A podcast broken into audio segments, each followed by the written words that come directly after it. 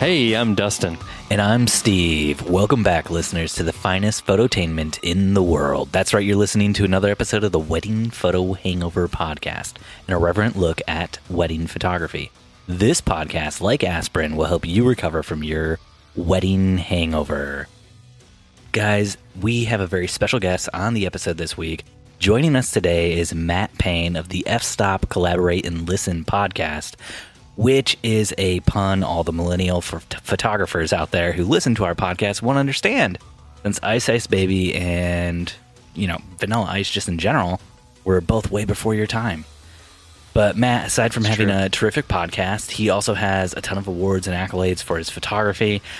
I gotta be honest, I have no idea which ones are the most prestigious and which ones I should highlight here, because I'm not really plugged that into landscape photography as a whole. So I'll just say that there were a lot, and it seemed very, very impressive to me. Matt, thank you so much for joining us today. No problem. I think the the most important award is I'm my mom's favorite photographer, so that, that counts, right? Was there a lot of competition for that one? No, there's there's there's not. In fact, my wife actually hates my photography. She makes fun of me all the time. So what? Uh, but I think I think that's what spouses are for, though. Like, keep you grounded, and you know. So yeah. Does she hate your photography, or does she hate you leaving the house and going on camping trips all the time? Which one is it? I think she just likes giving me shit. To be honest with you. That sounds like so. my kind of relationship. Yeah, it's go. it's fine. It's mostly well deserved, anyway. So. So you've been doing photography for quite a long time. Um, I was just doing like some research into you and stuff, and it, it seems like you started out a pretty long time ago um, with like hiking, backpacking, all that kind of stuff, and that kind of naturally evolved into like you doing photography as well. Is that how you would describe it, or? Yeah, one hundred percent. I uh, I was originally um, just kind of bringing my camera with me. Excuse me. Uh, Because I I was a mountain climber here in Colorado, so uh, my goal was to climb the highest hundred mountains in Colorado. Um, and which you did, wanted, right? Which I did. I did. I Boom. finished finished that goal last year. And that's uh, awesome. But I, yeah, thank you. And I, I wanted to be able to like show people what it was like to do that, so I started bringing a camera with me. And the more and more I got into that, the more I got into taking photos and learning about photography. And, um, you know, I'd be like, oh, I wonder if I could do this, or I want to do this. And the, the camera I had at the time sucked and couldn't do any of the stuff I wanted to do with it. So then I started researching and investing more money, and te- I was completely self-taught. I just checked out every book in the library I could find about photography, and boom, you know, ten years later, here I am. I still take shitty photos. So there you go. Nice. Nice. You do not take shitty photos. I've seen your work. It's really good. Oh. And for the listeners out there, he mentioned something called a library. Um, this was a place that we had pre-Wikipedia and Google. Just want you guys to be on the same page as, you know, when we're talking about these foreign things. Uh, if we're getting ages too, also uh, millennials out there, you might not understand this yet, but Matt, Dustin, and I were all drinking beers tonight. Matt, what are you mm-hmm. drinking? I am drinking a beer called The Reverend, Ooh. which is from uh, Avery Brewing Company in Boulder, Colorado. And it's a Belgian quad. And it's a ten percent A B V. Nice. So it's a light wow. beer. Yeah, it's ten percent. Yeah, exactly. ten percent in a can. Love it. That Dude, sounds like a really on? delicious beer, Matt. I, I want to try it's that. That my, sounds real good. Probably my favorite, dude. It's very sweet. Are you are you really into the Belgians, or? I am. That's kind of my jam nowadays. Yeah, Belgians. I was like super into I P As. I used to live in Portland, mm-hmm. Oregon, and when I lived there, I was like really into hoppy I P As. But um, I don't know. Since I've been back in Colorado, been more into the maltier Belgians. Yeah. Cool. I started out drinking Belgians when I first started drinking beer, and like progressed into I P As now. But I still love Belgians. In fact, tonight I'm drinking a Taxman Brewing Company Deduction Ale, which is a Belgian-style double. Mm, Beautiful. That. It is eight percent. Not quite Where as strong as you. Where's that brewery? Uh, Taxman? That's an Indiana brewery. Okay. I didn't know they had breweries in Indiana. Indiana has actually some really good breweries. We got Three oh. Floyds. You've heard of Three Floyds, I would assume. I have. I have. Yeah, you're right. I but, was I mean, really just finding any way I could find to make fun of Indiana. See, it sucks because you're in Colorado and there's literally no reason, nothing we can do to make fun of Colorado. Oh, sure you can. Okay. Make fun of it for us. What what can you make fun of Colorado for? I mean, people want to just move here so they can get high and smoke pot. Um, I, I don't understand. I thought you were going to make fun of them. Dustin, what are you drinking tonight? I am drinking a Dragon's Milk straight from the teat. Uh, this is one of their reserve specials. It is a raspberry hibiscus bourbon barrel aged stout. And just because you guys are wimps, this is an eleven percent A B V. Wimps, okay. But just for the record, I don't like this beer. You don't like your New Holland beer? Matt, what did you say about it? Tastes like someone spilled their tea into my beer. Yeah. But I'll drink it anyways because I can't waste beer. Uh, Matt, you uh, said you don't like bourbon barrel-aged beers or barrel-aged beers in general? I I typically don't just because I, I'd rather just drink whiskey at that point. Yeah? Yeah. I like it. I like it. I had a fourteen percent the other weekend, and it was... I should have just drank whiskey, but it, it was good. It tasted all right, and it you know it tasted much better by the end than it did at the beginning. I'm hoping that's the case with this one. we're we're rooting for you, buddy. Thanks. If you see me start slouching in my chair, just you know, cock it back and uh, loosen up your lips, open your throat, and just take it down. Take, take it, it down. down real fast, yeah. And go grab a Taxman. Yeah, you got some of those in your fridge. So it's funny, I actually just, uh, like ten minutes before we got on here, finished recording a podcast for my podcast. Mm-hmm. And my guest was drinking some abomination, which was like, it was like lemonade Keystone Light. Oh, mm. no. Delicious. No.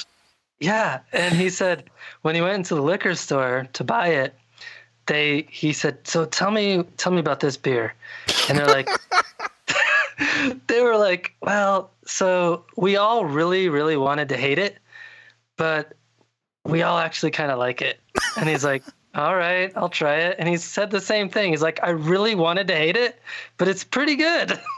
Yeah, I just went, I haven't tried it yet, but I was at a cookout and all the all the girls were drinking it.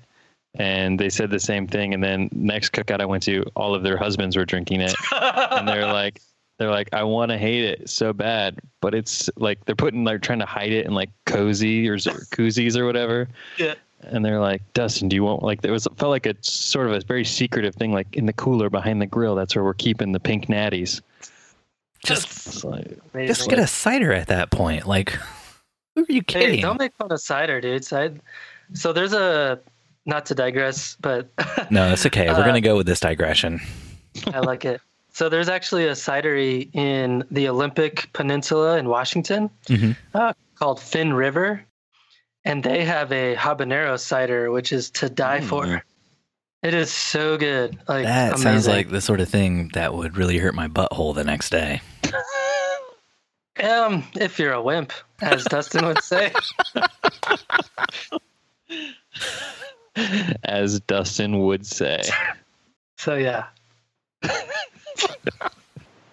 Perfect. Perfect. Well, well played. So, Matt, I saw you grew up in Colorado Springs, and uh, you spent a lot of time there hiking with, um, did, did you say you were hiking with your parents when you were younger in Colorado Springs? Yeah. Mm-hmm. Yeah. My, um, so my dad, his goal in the seventies and eighties was to climb the highest hundred mountains. And so that's how I got into it mm-hmm. to begin with. So, yeah. Oh, that's awesome. Did your dad ever make it to the... He never did because uh, he got into like the high seventies. Um, and then I got, I don't know, he's like, they're good parents as opposed to me. I'm not a good parent. and and when I, when I got into like late elementary school, middle school age and high school, I was really good at baseball. So like they would just go to all my baseball games all year. And so he just stopped hiking for mm-hmm. a long time. And then, yeah, he just stopped doing it. So he never did finish his goal. But yeah, it's too bad he's such a good parent, because I think it would have been cool to have, see him finish. Is he still alive or? Yeah, yeah, he's still alive. He's still living, okay. lives in Colorado, Colorado Springs, yeah. Okay, I was going to say, I saw a picture of you and him up on top of one of the mountains together. Yeah, yeah, that was, uh, I think that was probably Handy's Peak, which is one of the easier mm-hmm. fourteen thousand foot mountains in Colorado. But yeah, that's one of the one of the last ones I did with him, yeah. Is he, does he still go on hikes? Is he still climbing, or is he kind of no, past that? No, man, he got like double knee replacements, and yeah, he's... He just, he does all kinds of weird shit now. He he makes like ancient weapons, like mm. like out of stone and wood. And he makes his own bows and his own arrowheads and does all kinds of crazy stuff like that. Wow. So, yeah. That's really cool. Totally random. Yeah. It's like preparing for that like zombie apocalypse. You guys ever watch that show called Forged in Fire? No. Uh, it's I think it's on T L C or History Channel, maybe yeah, History Channel. They like get all these weaponsmiths, like modern day weaponsmiths, who own like their own forges in their house, mm-hmm. like in their garage, and they it's like a competition to make weapons. And he loves watching that show, and it's actually a pretty cool show. You mm-hmm. should check it out, Forged in Fire. So, if one of our listeners was thinking about starting out in landscape photography, what would you recommend they buy, like camera lens wise? It's a good starting place. Fortunately, I think it's pretty easy nowadays to to, to buy a camera that doesn't suck. You know, like I feel like most of the cameras nowadays are pretty solid. Um, anything that's been made since twenty twelve, twenty thirteen is pretty fantastic. Um, I would probably recommend somebody buy something used to start out with, just because like if you don't, if you're not sure you want to get into landscape photography, you don't need to spend like three, four thousand dollars on gear just to learn that you're not into it. Mm-hmm. Um, so like I would pick up a, I don't know, even something lightweight, like a Sony A sixty-five hundred or something and a kit lens and just try that out. I started out with a Nikon uh, D seven thousand and a uh, eighteen to one oh five kit lens, which was a nice range. Mm-hmm. Um, and I got really into shooting uh, night photography and, uh, you know, like photos of the Milky Way and stuff like that. Yeah, I saw a bunch of your awards were for that. Yeah, and so I, I, I bought a, uh, early on, I bought a wide angle. It was a eleven to sixteen Tokina f two point eight. I think you can buy one now for like four hundred bucks. Like it's pretty cheap for what it can do. Um, but yeah, I wouldn't go crazy until you learn kind of if you want to do landscapes or not. I'd say if you're already, if you already know your chops as a photographer in some other way, like portrait or event, my guess is a lot of the gear you have already is going to be really good for landscape photography. It's pretty much all the same ideas, you know, you can do a lot of creative stuff with, uh, you know, eighty-five or one thirty-five prime. Um, you know, you can, I personally like shooting with primes a lot just cause they're lightweight and mm-hmm. I do a lot of back, I do a lot of backpacking. Um, and I need, I like to have a really light kit. So I guess it just depends on kind of what your goals are as a, as a photographer. When you're backpacking, how many, how many days do you usually go out for? I'd say anywhere from like three to five is mm. kind of average for me. I usually don't have enough time off from work to yeah. do more than that. Uh, but yeah, three to five is probably average. And what do you, what are the concerns when you're out for like three to five days with things, just simple things like having batteries that are charged? Do you bring like a, like a solar charger or something with you, or do you just bring like a bunch of different batteries that are fully charged before you leave? Yeah. So I'm a little strange. I'm a little weird. I shoot Sony mm-hmm. and uh, just because I like how small the camera and the lenses are, but I only have four four batteries. And uh, but what I do is I have one of those twenty thousand milliamp Anker external mm-hmm. batteries, and uh, the Sony A seven R two and the A, I think the A seven R three also. You can actually uh, shoot with the camera while it's being charged or powered by an external battery. Um, so like I just bring that with me. It weighs, I don't know, about as much or twice as much as a cell phone. It's not too bad. And uh, yeah, I've never run out of batteries ever. Uh, I'd say if you're shooting Canon or or Sony, or I'm sorry, Canon or Nikon, you probably don't have to worry too much about batteries. Like two or three batteries, you're probably going to have enough, unless you're doing a lot of time-lapse work or things of that nature. Uh, but uh, yeah, I don't I don't usually hear of people running out of batteries. Mm-hmm. I think you have to be careful about exposure to the elements and things like that, um, especially as a Sony shooter. Sony's aren't the best weatherproofed cameras, so I like to bring a, it's basically like a plastic sock that I, if it's raining, I'll put my camera in it and shoot with that. But I don't know, I'm trying to think of what else. Uh, it's good to have a, a backpack that's comfortable, that can go long miles. Um, I like to, I don't like to backpack with an F-Stop bag, F-Stop gear. I like to use an Osprey. Like mm-hmm. a, I have an Osprey Exos uh, forty-eight. A lot of people like the fifty-eight, but I'm like really minimal when I go out. And I usually bring like a F-Stop F C, uh, I C U, which is like those internal camera units that, you know, you can put like three or four or five lenses in it and your camera and kind of just stuff it into your backpack and you're good to go. Oh, cool. Yeah. So if somebody was looking to get started, like with doing like a backpacking trip for like photography, like landscape purposes, would you recommend that their first time out, they bring a camera with them? Or would you recommend that they just go out like a few times just to get acclimated to the idea of hiking? Yeah. So I would say it depends on your experience level as a outdoorsman. Um, I would hate to tell people not to bring their camera because mm-hmm. you know, you're going to probably see something you want to take a picture of, but maybe don't bring all your gear with you. Maybe just bring one or two lenses. Um, I would say it's pretty important to learn like basic skills, like, you know, how to put up a tent, you know, what gear to bring, how to pack in your pack. Most uh, outdoor stores, like wherever you live, like either if it's an R E I or if it's a local store, like they usually have free classes you can take where they can teach you most of that stuff. And I would say uh, just do like one, like an overnight trip, like a three mile out and back, like one night, just to kind of get used to stuff, make sure stuff isn't breaking on you. You're not super committed. You know, if you screw something up, you're not going to die probably, you know, it's uh, probably, you're only a, probably, you know, there's always a risk of death. you, you say that and then you laugh awkwardly like you've almost died many many times. I mean, yeah, I've climbed a lot of mountains, so yeah, I've almost died a few times. As he says with a chuckle. It's part of the it's part of the game, man. Mm-hmm. It's part of what makes it fun. Almost dying. I think my wife would disagree with that. I don't know, man. There's something to be said about uh, being in the outdoors, being in wilderness, away from cities, no cell service.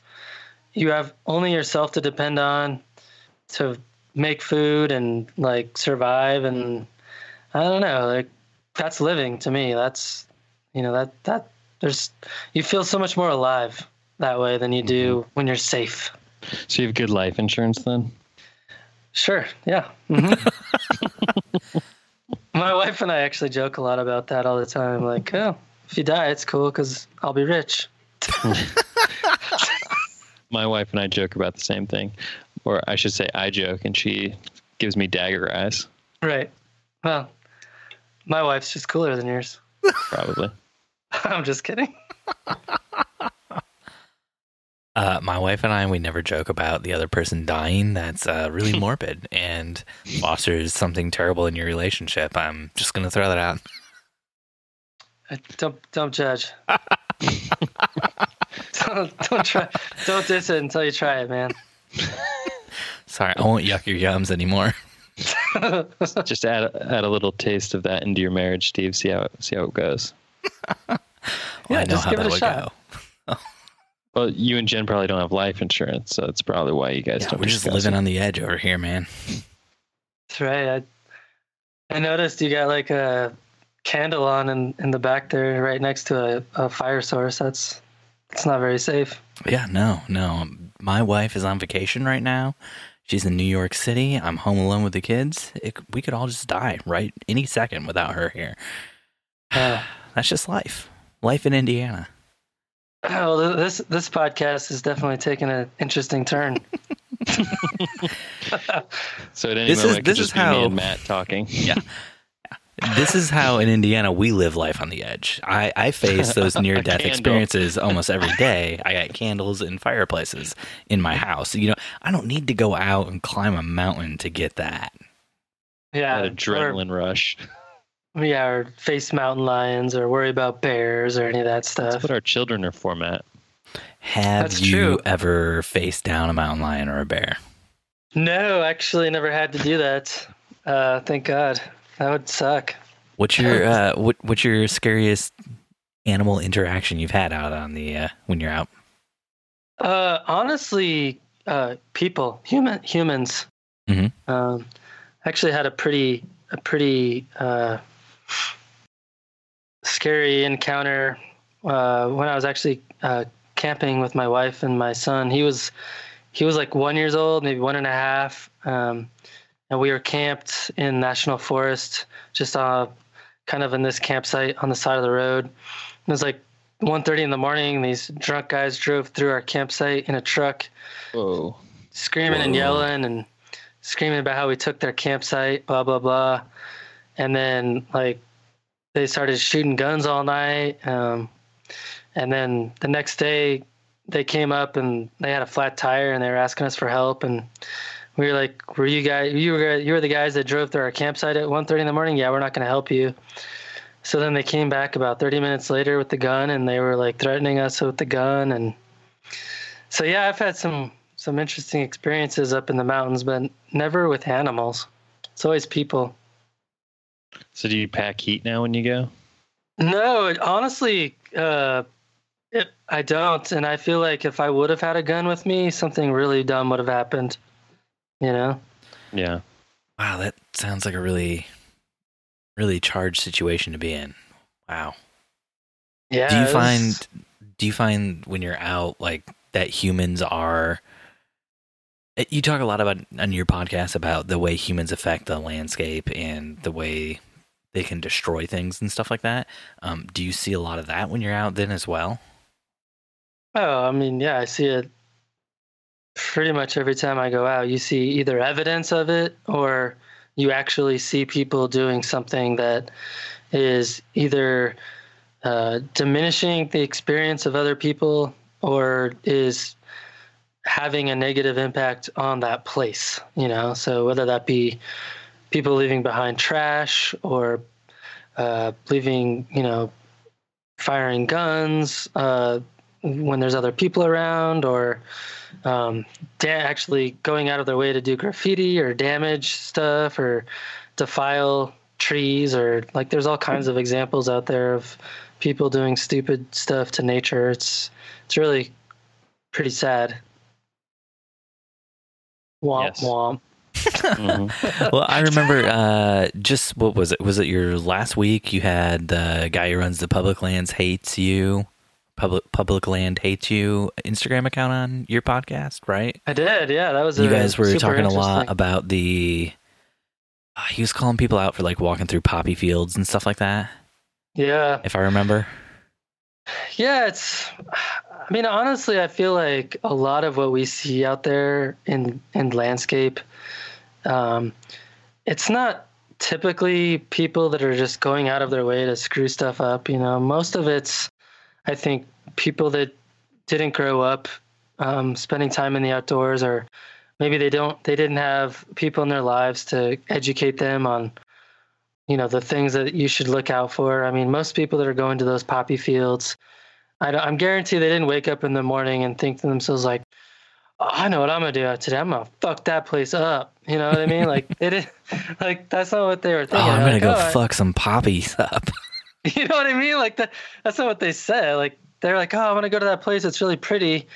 And then they do stuff when they're there that they don't realize has a negative impact on that place for the future, because they just, you know, it nature doesn't come with an instruction book, you know. So it's unfortunately, like, I think as people that enjoy the outdoors, I think it's our responsibility to try to educate ourselves on on ethical behavior and try to understand how we can minimize our impact on the places that we visit. So Um, yeah, it's, I don't think people have bad intentions. They just end up doing mm-hmm. stuff that has bad impacts. So mm-hmm. most of our listeners are wedding photographers. And so most right. of the time they're working with subjects. And I know there's... Oh, you guys have, you guys have seen it all. Yeah. A lot of people more recently are doing like crazy adventure, like shoots and stuff like that. And sure. they're going out to places that are, you know, difficult to get to, where they have to climb mountains or go on hikes and stuff like that. And mm-hmm. what are some things people should be thinking of, like when they're out there with a model or with an engaged couple or people who just got married, whatever it is, like as far as like where they're walking, what they're doing, that kind of stuff? Yeah. So I wish there was a simple answer in terms of like, oh, just do this and you'll be good to go. I think it's a lot more complicated than that. I think it starts with, uh, you know, as humans, we're incredibly gifted with this ability to have uh, to, re- to the ability to reflect before we take action. Mm-hmm. So I think that's the most powerful thing and meaningful thing that you can do as a photographer is before you do something, whether it's stage somebody in a location to take a photo, um, like think about what would the possible ramifications of this be? Not just right now, but maybe in ten years, twenty years. Like if a bunch of people, if a bunch of other wedding photographers saw this exact uh, setup and wanted to take their clients here, well, what impact would it have if thirty or forty more wedding parties came to this spot, right? Like, would it be able to sustain that? Would, would, can it handle that many more footsteps? Can, Maybe there's a maybe you're going to Utah and you're going to Arches or something, and you want to go stand on top of an arch. Well, maybe it's cool if you stand stand on top of that arch, but what if like twenty people were up there, and like what if a thousand people and a million? Like it just it's like a snowball that just mm-hmm. you know. And I think that's what people need to start thinking about is kind of the long term effect of their behavior. A group of photographers uh, here in Colorado, um, including myself, we actually just released a set of principles to kind of address this issue, to just get people to start thinking about these issues. And it's called Nature First. Mm-hmm. And it's uh, you can go to uh, nature first photography dot org.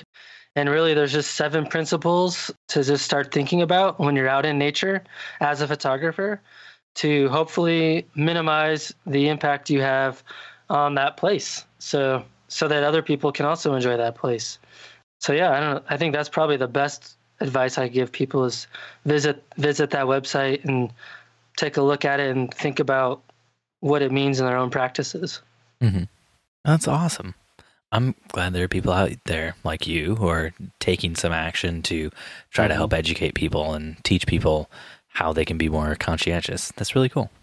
Yeah, thanks. I mean, it's funny because a lot of people out there think when they hear about this kind of stuff, they're like, oh, they just, they're just elitists, or they don't want, they just don't want people to go there and they want it for themselves. And uh, that's not, that's not our viewpoint. It's not about restricting who gets to go.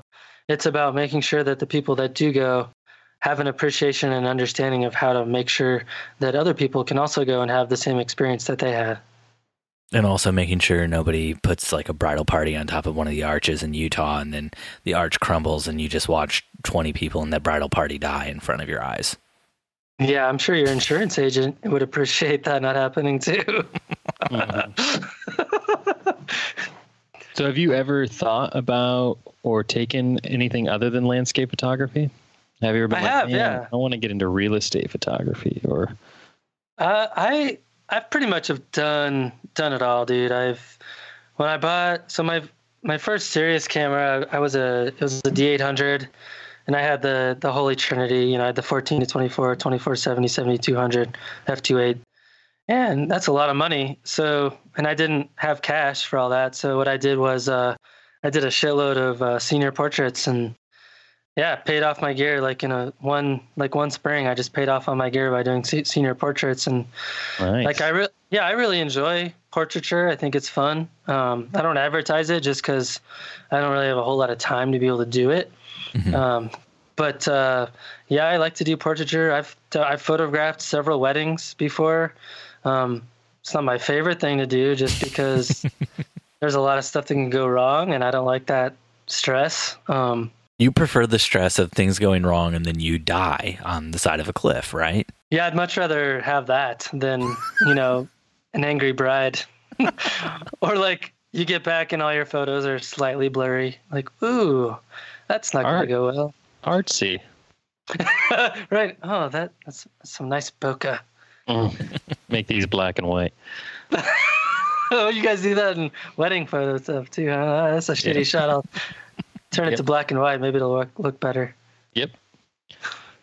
But you never thought about getting into that sort of that trend right now about doing like the, like Steve was mentioning earlier, sort of the elopements on mountaintop kind of thing? I honestly, no, I haven't thought about it. Um, Until just now. Cha-ching, cha-ching. Boom. No, I don't know, man. There's a lot of logistics and planning and... And who better to do it than you? I guess that's true. I guess I could pull it off, but I don't know. I'd have, if I didn't have a full-time job, I could probably put some thought into that, but my job keeps me pretty busy, plus the podcast. So I don't know. Yeah. And you're, that's how I feel. Your podcast is pretty prolific. You started in April of twenty seventeen. I did. Yeah. And, uh, you guys just passed a hundred episodes like a month or two ago, right? Yeah. It's, I try to do one a week. Mm-hmm. Mm-hmm. Dustin and I started in August of twenty seventeen, and we are coming up on one hundred episodes in four weeks. Nice. So yep. You guys know it's hard keeping it going, too, especially with two hosts, I bet. Yeah. It's a little bit easier because if we don't have a guest on, we just talk to each other. You just ramble? Yeah. No, we that are works. Each other's guests. That's cool. I, that's a good idea. I just, uh, I don't have any co hosts or anything like that. Us. Yep. Oh, friends. Yeah, that too. But uh, no, um, that does make it a lot more challenging, though, trying to find uh, unique guests each week that might have a different perspective or something else to talk about that's interesting. But it's been, man, I'll tell you, like the podcast has been one of the most uh, rewarding things for me to do because, I mean, I've made friends out of it. Like I go... People that I've had on the podcast invite me to go shoot with them all the time now. Like I get invited to go to like conferences and like I get in. Yeah, it's just it's opened a lot of doors for mm-hmm. me. So I definitely encourage people to to collaborate with other people as much as they can because, you know, it's not a, it's not a competition. Do you feel like starting the podcast has helped you find your voice a little as a photographer? That's interesting you say that. Um, Yeah, have through the podcast, I've definitely, I've definitely gained some different viewpoints um, on photography, and on landscape photography, and on pr- post processing, and um, it's definitely evolved the way I think about uh, photography in general. So yeah, it's definitely helped me kind of, I don't know, like fit more into what my own vision is, and kind of hone my vision as a photographer for sure. Absolutely. Cool. Do you guys have that experience too? Yes, all the time. Especially when we have guests on, uh, I feel a lot of our guests are really challenging for me and they challenge the way I think. Uh, when we do it every week with Dustin, we kind of play off each other and kind of take the opposite opinion of each other, whether or not we really mean to, whether or not we really feel that way. And that sure. sometimes too can kind of open up my eyes to like a different way of thinking about things. But I mean, most of the time we're doing jokes and stuff, and every once in a while we'll do a joke that's so good it's actually a genius thing. Nice. Like burning a venue down or something like that. Yeah, yeah, definitely that one. That was the one I was mm-hmm. thinking of. Oh, is that not it? Is that not That's not the first one that came. No. Okay. No, no, no. I was, I actually just finished editing an episode and posting one today in which you were like, oh my gosh, Steve, I know you were joking, but that's a really great idea. If we could find a way to make it so that when a bride shares our stuff, we gamify that. So we get more like the more they share, the... Oh, yeah, yeah. yeah. I mean, that is a good idea. Yeah, that whole thing, which was just me joking around because I thought it was a terrible idea. But you thought uh, it was great, so that's good. uh, I might have to put start a secondary brand where that's how I charge. Charge I was and exposure. Say, I bet, I bet as, um, as uh, wedding photographers, you guys probably put a lot more thought into the business side of photography than most landscape photographers do. Because um, a lot of nature and landscape photographers are just doing it for fun, or, you know, it's more of a hobby or whatever. But I mean, you guys, it's like, it's the bottom, it's the bottom line. And so I bet you're thinking a lot more about marketing and contracts and insurance and how to get more business and stuff like that, which I think not a lot of landscape photographers are thinking about that stuff. Or if they do, it's, it's like secondary, you know? So without further ado, let's cross over into the drone zone.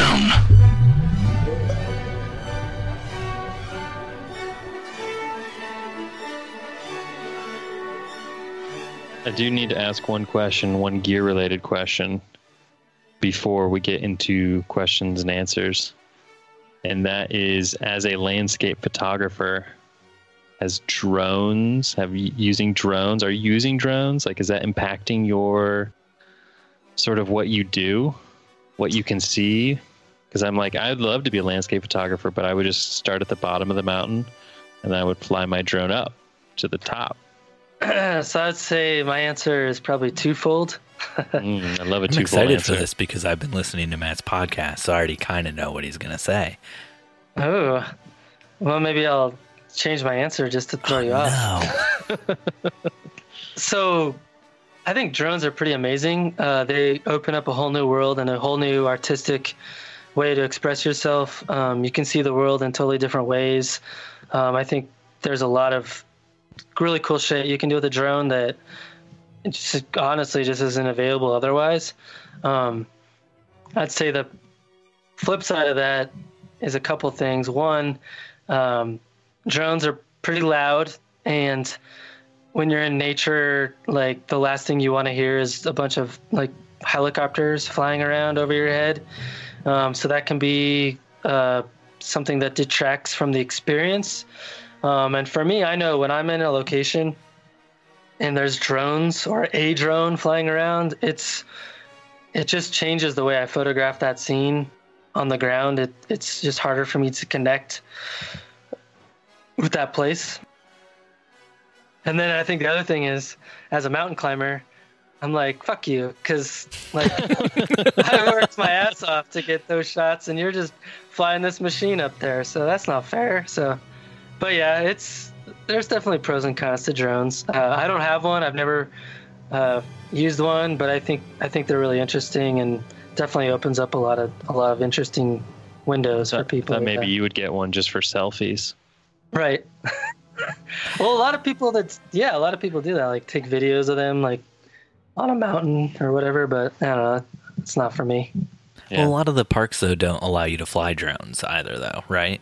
Well, yeah, and a lot of the places that I like to go are wilderness areas, and you're not allowed to operate a drone from within a wilderness area. Although the rules are stupid in that you can fly a drone from at, from outside of a wilderness area into the wilderness area. But, so that's kind of lame, but yeah. Yeah. There you go. I have mixed feelings about drones. Drones are okay as long as you're thoughtful about how you use them. There you go. That's what, I, that's, that's what that's I'd a say. Politically correct answer. Yeah. All if right. there's a if there's a shitload of other people around, or like even worse, if there's like one or two other people around, like don't be that guy. It's like when you're you ever been on a hike or something in nature, no. and there's always that guy that's got like the Bluetooth speaker and he's like jamming out to his music, but like everyone else can hear his shitty music, and you're like, I just want to. Like, experience nature. I don't want to hear your shitty music, pal. And right? w- what shitty music would that be, typically? I mean, even if it's music I like, I'm like, dude, no one wants to hear your music. Oh, come on. I want to hear you put some bands on blast. No, man. I, I'm not going to do that. Was it Nickelback? Nickelback. Creed. Taylor, I don't know, Taylor Swift. Hey, Taylor Swift's got some good oh, stuff, man. Well, there you go. We got a we got a Tay Tay fan. I just don't want to hear it from your Bluetooth speaker while I'm hiking. That's right. If you're going to do it, do it from a do it from a Bose speaker. Come on, don't be a jerk. Yeah. yeah or, or wear headphones. I mean, come yeah, on, put dude. those headphones in, and then when the mountain lions and grizzly bears come, you won't be able to hear them. Well, that's even better. That way you don't know you're about to die, so you don't have any fear when it happens. Yeah, let's be honest. Like, the chances of you fighting off a mountain lion or bear are pretty small. I saw these vests, like these jackets you can buy for your pets today uh, that have neon-colored spikes that shoot out the back huh. that are supposed to deter mountain lions and uh, hyenas and bobcats and stuff from eating your dogs. Oh, so I was maybe. wondering if maybe you could adapt something like that for climbers. Oh, so they'll stay away from your dog, but they'll get you? Is that mm-hmm. how it goes? Yeah. Cool. Yeah. Or maybe cool. you could just wear it. That's what I'm saying. You, we- yeah. you wear it when you climb. Right. Exactly. You should partner with these guys, start a whole new division of their product line. No, that's why you bring that's why you bring your kids with you, because you're probably faster than your kid. And you can out, outrun him. That is why I thought people reproduce. Yep. For yeah, mountain exactly. lion bait. Yeah. I mm-hmm. mean, let's be honest. Yeah, only the strong kids survive, and uh, they'll know to use their kids as bait as well. It's natural selection. So, That's... Matt, do you have some time to do some Q and A with us? Or Absolutely. Awesome. I heard I heard you got some weird weird questions that you that you randomly selected from the internet. Or they randomly selected us. It's really did hard you, to say. Did you pull them off of like four chan or something? Like, how are you finding these questions? I am in a lot of Facebook groups. A lot of Facebook groups. Steve goes deep, deep into the black web of Facebook. Mm-hmm. So are these questions uh, specifically about me, or are they just random questions? Just random yes, questions. These are about you. There are a lot of fan sites. I heard Matt Payne has up. a tail. Can anyone confirm? Oh, that's awesome. I heard he rode a unicorn once. uh, that's true. Right over a rainbow. It's when he got his very best shot ever. It was a night oh, shot, wait, no, that, too, surprisingly. Sorry, that, was, that was Photoshop. That's why he has the colors of the rainbow in his logo. That's right. Full circle. Right. Let's do some Q and A. But, but Steve. All right, so our first question comes from Nash from a random Facebook group. And Nash asks, I'm about to go backpacking with a bunch of city slickers, and he did put quotes around that, on a photography workshop thing. I don't want to sound like a noob. What's some cool lingo I can use to try to sound elite on the trails? I can't go out there like a default. Wow. Um, Nash is a gamer. He's definitely a gamer. Um, what's yeah. elite? Elite, like elite. And he spelled he spelled it one three three seven. So he's not just a gamer. He's also a gamer from like ten years How ago. How did you decipher that? Like, I because no I idea. used to play video games online ten years ago. Well, I'm not gonna lie. I used to play World of Warcraft like a crazy person. So. Wow. I I get all that lead speak, but uh, so okay, Nash. Um, so first of all, you got to learn how to use the word stoke, right? Mm-hmm. So I, I personally hate hate it when, you know, like the millennials now, they're using the word stoke. You know, like I think our generation, you know, you'd say like, "Oh, I'm stoked for that right. thing," like I'm excited. Right. But now it's being used like, oh, that, that really fuels my stoke, or what? Yeah, they're using it as a, as like a, I guess like a verb, you know. It's, it's like a metaphor for their anus. No, it's a. No, I'm just kidding. I would never, I would never encourage any more people to use the word stoke. Uh, but you see Outside Magazine using it a lot um, in their articles. But uh, gosh, dude. Um, Fuels my stoke. Maybe just learn some map skills. Like, I feel like that would impress all kinds of people, is be able to show them a topo map and, you know, show them where you're at on the map and where you're going on the map and how you figured it out. Like, not a lot of people can do that these days, and I feel like that's, hey, that's a pretty essential thing to be able to know how to do in the backcountry. But also, if you're with a bunch of people that don't spend a lot of time out there, that probably might impress them. Although if you're worried about impressing a bunch of city slickers, like, I don't know, maybe you shouldn't be backpacking. That's what I was thinking. Also, if you're referring to people as city slickers? Yeah, I mean, I grew up in the city, but I also like to go outside. I don't know. I yeah. imagine Nash is forty-five. Just ballparking it. I, I don't know. He he did say elite. No, leet, right? Yes. Hmm. In a well, code prob- that I would not have been able to decipher. Dustin's may, the youngest person on this podcast, so... You may or may not live with his parents still. Probably in their basement. His parents may or may not be the city slickers that he's going on this workshop with. Which, I'm not going to lie, when I met my wife and I was twenty-six, I lived in my parents' basement, so I can make fun of that shit all day. You got a strong game. That's right. That's right. I ain't no city slicker. Free rent. You're saving up your money. Oh, totally. Yeah. So buy buy the Holy Trinity of Nikon glass. No, you had That's to right. do senior shoots for those. Do you guys like senior portraits? I think that one-on-one is kind of fun. Mm-hmm. Taking their pictures. Yep. No, I hate it. Do you really? Yeah. Huh. I don't do a lot of that kind of stuff. Uh, my You'd wife does do more of that, but yeah, I'd rather You'd do rather a wedding, do a wedding any day. Uh, yeah, definitely rather do a wedding. Actually, uh, I want to correct that. I'd rather do an engagement. When there's just one mm. person, it's like super hard to get them to pose and act natural, I find. But when there's two people, it's really easy to get them to play off each other and to sure. get them to like make jokes, make each other laugh, that kind of stuff.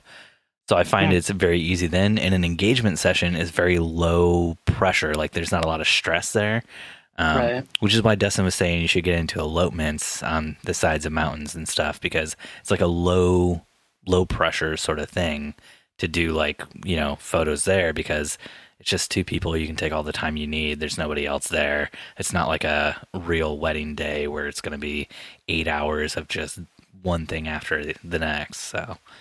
Right. So that's what I like about a wedding, because then I'm forced to be like, I guess we're done. We got to go get the ceremony started.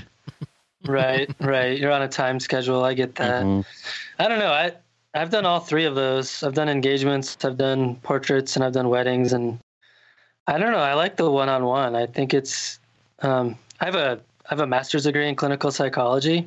Mm-hmm. So um, I'm what used to What are you sitting... doing with photography?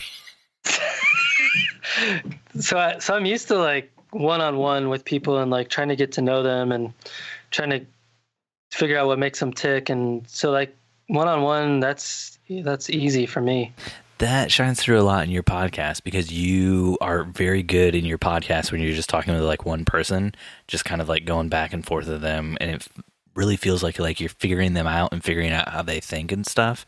And like it kind of exposing that to everybody who's listening. Yeah, that makes a lot of sense. Yeah. So we should brainstorm some uh, website U R Ls for this new business I'm going to create, like mountain elopement photography dot com or Adventure Weddings by Mac. Hmm. Or No Pain, No Gain Elopements. Mm. Ooh, I like that one. Yeah. Uh. Uh, how about city slickers in the mountains dot com? City Slickers in the Mountains. I like it. Maybe not dot .com. Is dot one three three seven a thing? Can you get that now? Oh, or? Yeah, dot .leet. I like it. I feel so out of the loop that you guys know this whole leet lingo, and I'm so in the black. Mm. Do you ever play well, Halo? The, I mean, you're the noob. I never had time to play games, man. You're the noob. Or what did he say? Default? I didn't heard that one before. That was interesting. I mean, nope. I get it. But only, I only ever played Smash Brothers. That was the only, in double oh seven. That was the only. Oh, GoldenEye is classic. GoldenEye and Smash Brothers. That was it for me. And, and Tony Hawk. I guess that was my three. Man, I was a, I'm a nerd, dude. I played so much video games. It's kind of sad. Yeah. Uh, I mean, it, sad or super cool, however you want to phrase it, but super cool. I would go with super cool. Definitely. That's why I got into mountain climbing, because I was getting fat. I'm serious. You just have to wait until I'm like tipping my beer back, and you're like, you're like, I could go on a diet. I could go to the gym. Uh, I think I'm just gonna climb an effing mountain. That's, yeah, I mean, why not just just do that? Probably because I feel, as a fat man myself, I would get eaten by a mountain lion. Nah, man. No, they'd be, be scared of you. You look big. You look strong. You're a big, strong Dustin. I look like a snack, as my wife says.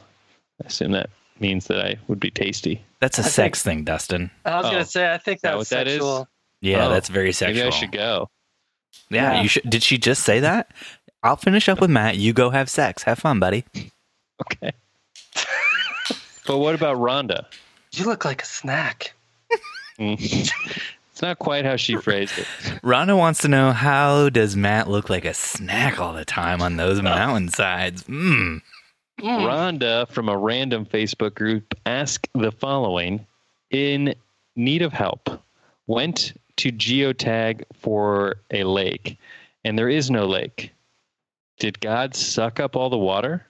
How can I get a pic for my Instagram now? Crying face emoji. Wow. That's fascinating. Matt, how are we going to help Rhonda out? God, God did done suck up all that water. He so needed a drink. There's so no lake. Actually at the lake, or she doesn't know how to find the lake?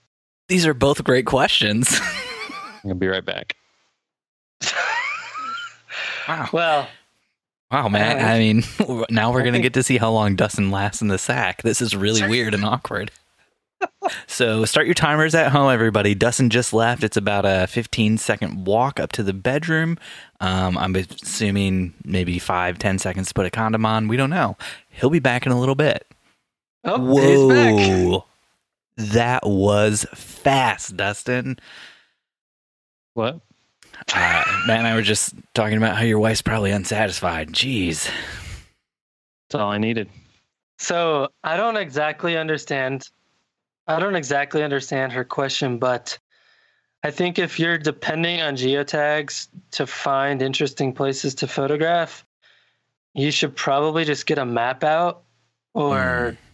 oh, what's uh, a map? It, is that a mm. is that on your phone? Is that yeah, an app? It's like a piece of paper with lines on it. Hmm. And so it's like a graph. Yes, exactly.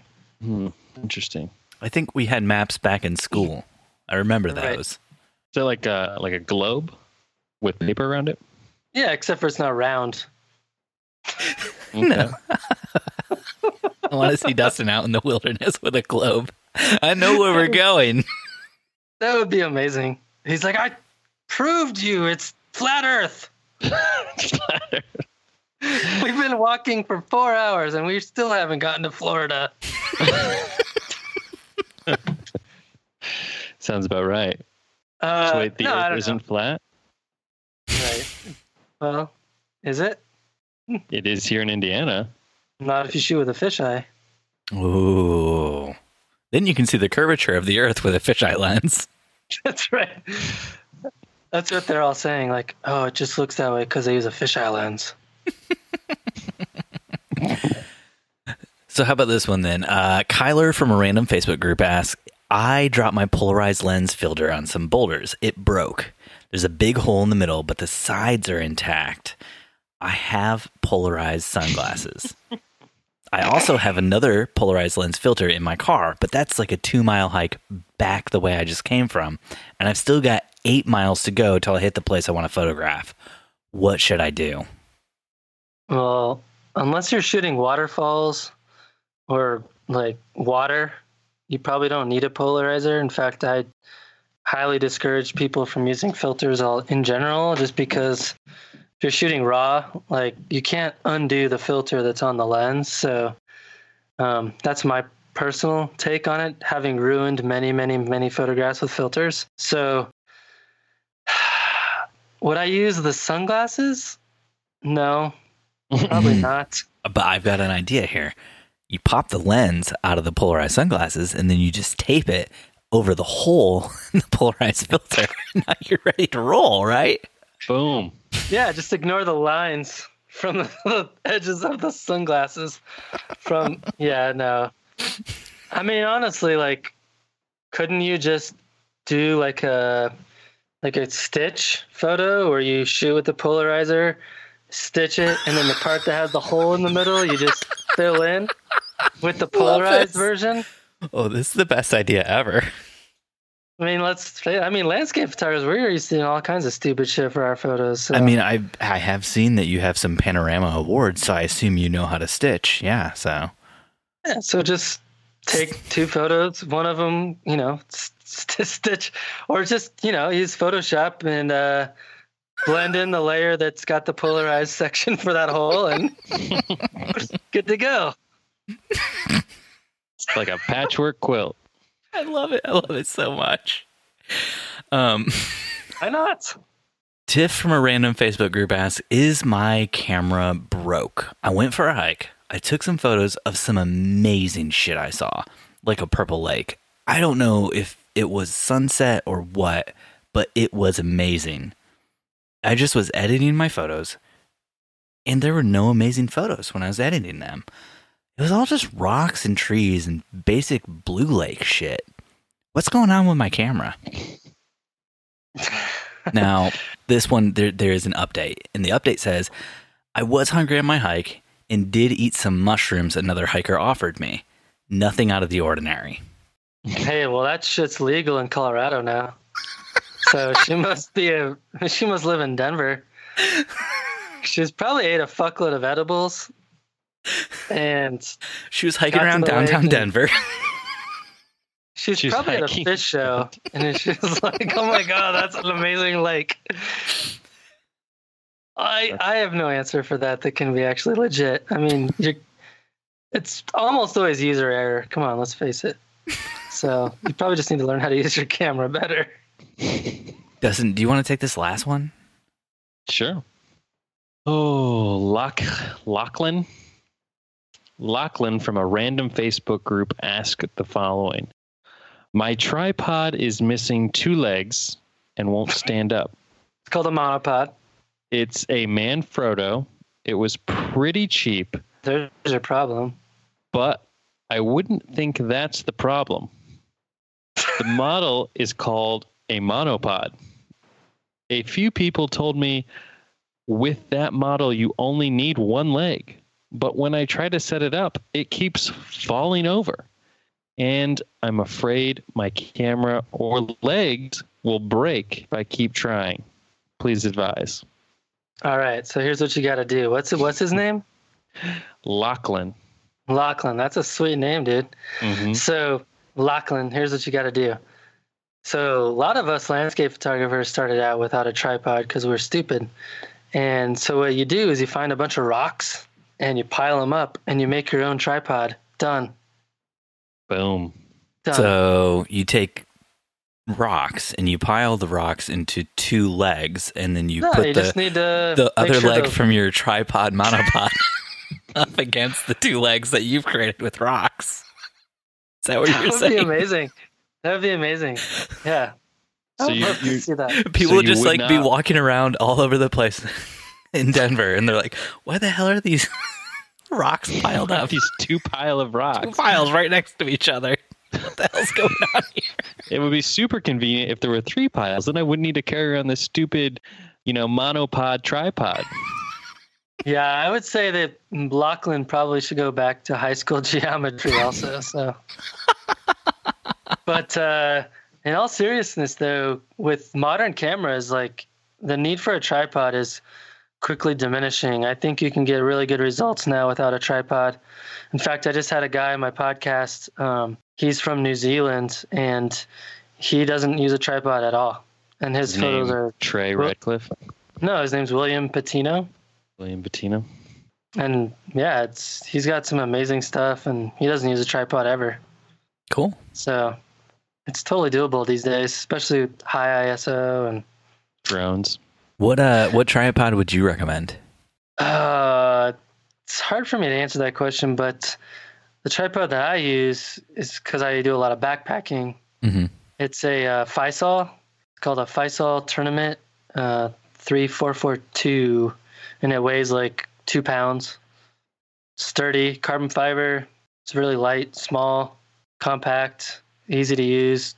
super sturdy. I've used it since like twenty fourteen, and it's never let me down. So I do like you only, it.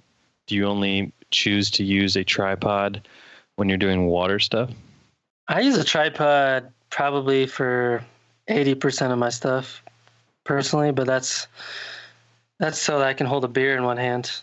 Nice, nice. Now, is this a tripod with one leg, two leg, three leg?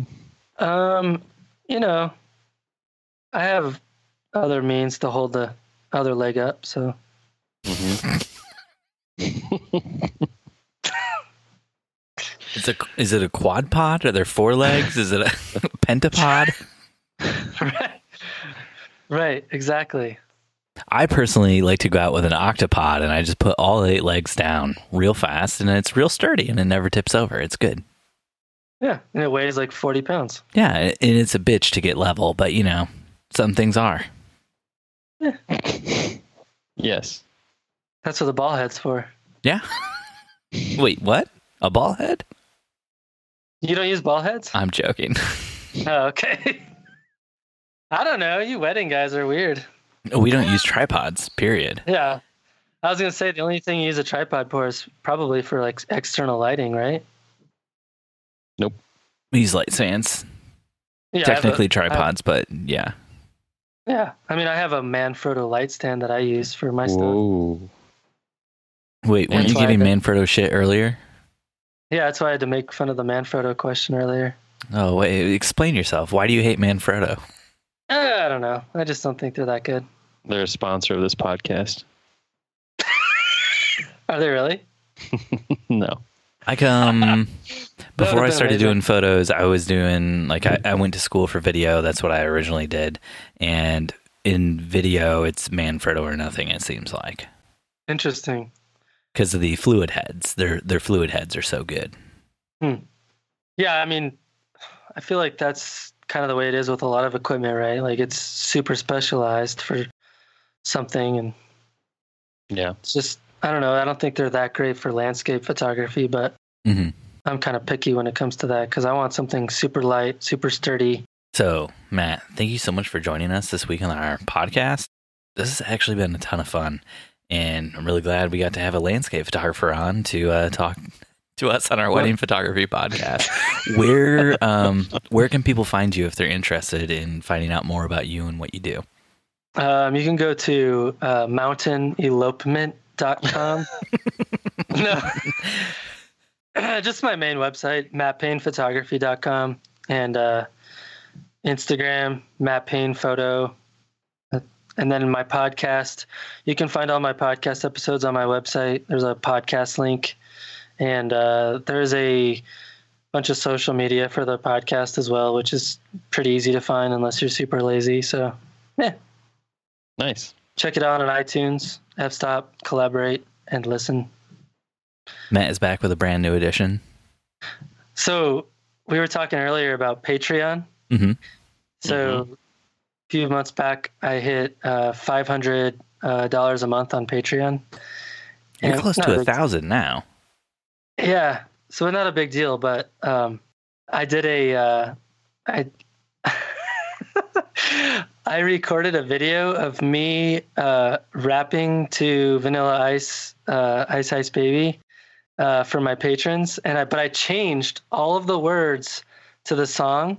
Uh, to be relevant to every episode of the podcast that I had released to that point. It was really hard. Yeah, that sounds super hard. Why would you do that to yourself? It was fun. And listeners enjoyed it, enjoyed watching me make a fool of myself, which I do every week. So you're just nice. A means of entertainment now. I know. It's people use me for that. Sad. Dance, monkey, dance. That's right. Well, you guys are a lot of fun. Thanks for inviting me onto the show. Thanks for letting us invite you onto the show. Yeah, thanks for coming on. It was a blast. Thanks for listening to another episode of the Wedding Photo Hangover podcast with Dustin and Steve. If you want to help us out, jump on iTunes or Stitcher and leave us a five-star review. If you want to connect, you can find us on Facebook and Instagram at Wedding Photo Hangover or on Twitter at WedPic Hangover. Dustin is on Instagram at Dustin underscore McKibben. And Steven's at Steven Van Alk. If you want to get involved with the awesome community of mm-hmm, listeners, mm-hmm. join the Wedding Hangover Facebook group. But Super if you really secret. want to warm our hearts, head on over to Steve and Dustin save the world dot com and you can sign up to support us for five dollars a month and you'll get bonus content like mm-hmm. Mm-hmm. like Love. bonus episodes of a podcast called Steve and Dustin Save the World, where we save the world one question at a time. That's true. Dustin, what did we uh, what did we talk about last week on Steve and Dustin Save the World? All kinds of good things. Yeah, you don't remember, do you? You don't remember shit. That was published today. You should know this, you piece of shit. Uh, my daughter's been thrown up all day. Okay, I, I'm going to give you a pass this week. Next week, there will be a test. I will quiz you, and if you don't pass that test, you will be fired from the Steve and Dustin Save the World. It's going to become steve saves the world dot com. Uh, that domain was taken. This week, we need to send out a big thank you to another person who's signed up on Patreon to support Steve and Dustin Save the World dot com, and that is listener Devin Roland. Jennifer Van Elk. Please don't. Listener Devin Roland has signed up to help Steve and Dustin Save the World one question at a time. Thank you so much, Devin. Thank you so much, Devin. We appreciate it. It means the world to us, and it means the world to all the good, good people that we're helping out. If you want to be just like Devin Roland, you can head over to steve and dustin save the world dot com and sign up for just five dollars a month, and you can get all that good, good bonus content like this, like uh, if we have any sort of outtakes that seem worthwhile for people to hear um, for five dollars a month or for seven dollars and fifty cents a month if you want to go ad-free. You can listen to all of our episodes without ads, you know? The ads, are they funny? Are they annoying? They're annoying. So if you want to get rid of them just for seven dollars and fifty cents a month, you can get all of the episodes without any ads, and you get all the bonus content that we've put out there. Mm, worth it. Totally worth it. So, shit, mm-hmm. I lost my train of thought. I don't know where I was going with that. Thanks for listening, and... W- Thanks for listening, and we'll see you next time your head is pounding, your limbs feel like dead weight, and your entire being aches for the sweet embrace of death. That's right, next Sunday after you shoot another, another wedding. wedding. So dun, last dun, week we dun. talked about Ulysses afterwards, after he, you know, signed mm-hmm, up on Patreon. Mm-hmm. Are we going to talk about Devin this week after she signed up on Patreon to support us? Is that what you wanted to do? Well, I, difference is I like Devin, so I don't really have anything negative to say about Devin. Devin's a very nice person. Yeah. Yeah, she came all the way to Indiana to see us, and you didn't see show you. up. To see you. No, she came all the way to see you. She invited you to come to Indy as well. No, I invited Devin to come to Fort Wayne. You invited her to come to Indy. There was a test thrown on the table. She chose Indy. Test failed. Test failed. Can you blame her? Can you blame her? Have you been to Fort Wayne? Yeah. Have I been to Fort Wayne? Um, once or twice. Passing through. Yeah, and you would choose to go to Indy if you were passing through Indiana, too. That's not the point, Steven. Not the point. I think that is the point. Dustin, it is late.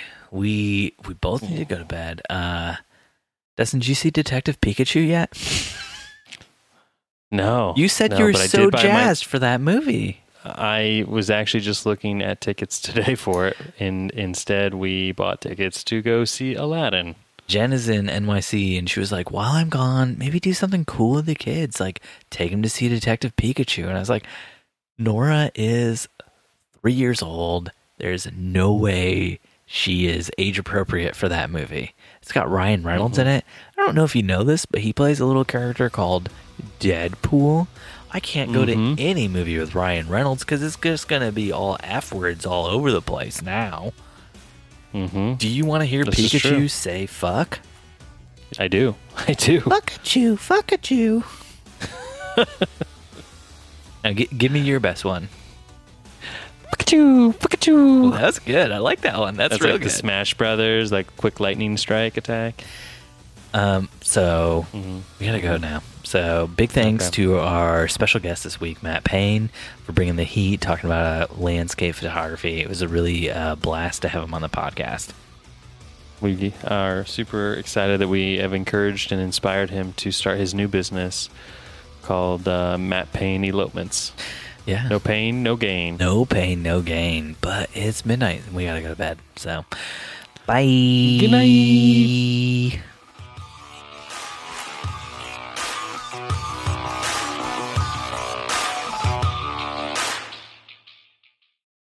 That's why I shoot Sony. Mm. I'm not gonna lie, dude. Sony feels better in my hands. Like I tried to shoot a uh, uh, Canon five D S R. It's too much girth. That's what she said. Wedding Photo Hangover was edited this week by Steve Van Elk of Bespoke Tone. Go to Bespoke Tone for all of your photo, video, and audio editing needs. Woo-wee.